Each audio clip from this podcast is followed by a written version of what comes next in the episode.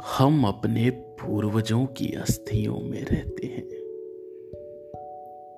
हम उठाते हैं एक शब्द और किसी पिछली शताब्दी का वाक्य विन्यास। विचलित होता है। हम खोलते हैं द्वार और आवाज़ गूंजती है एक प्राचीन घर में कहीं। हम वनस्पतियों की अभेद छाव में रहते हैं। कीड़ों की तरह।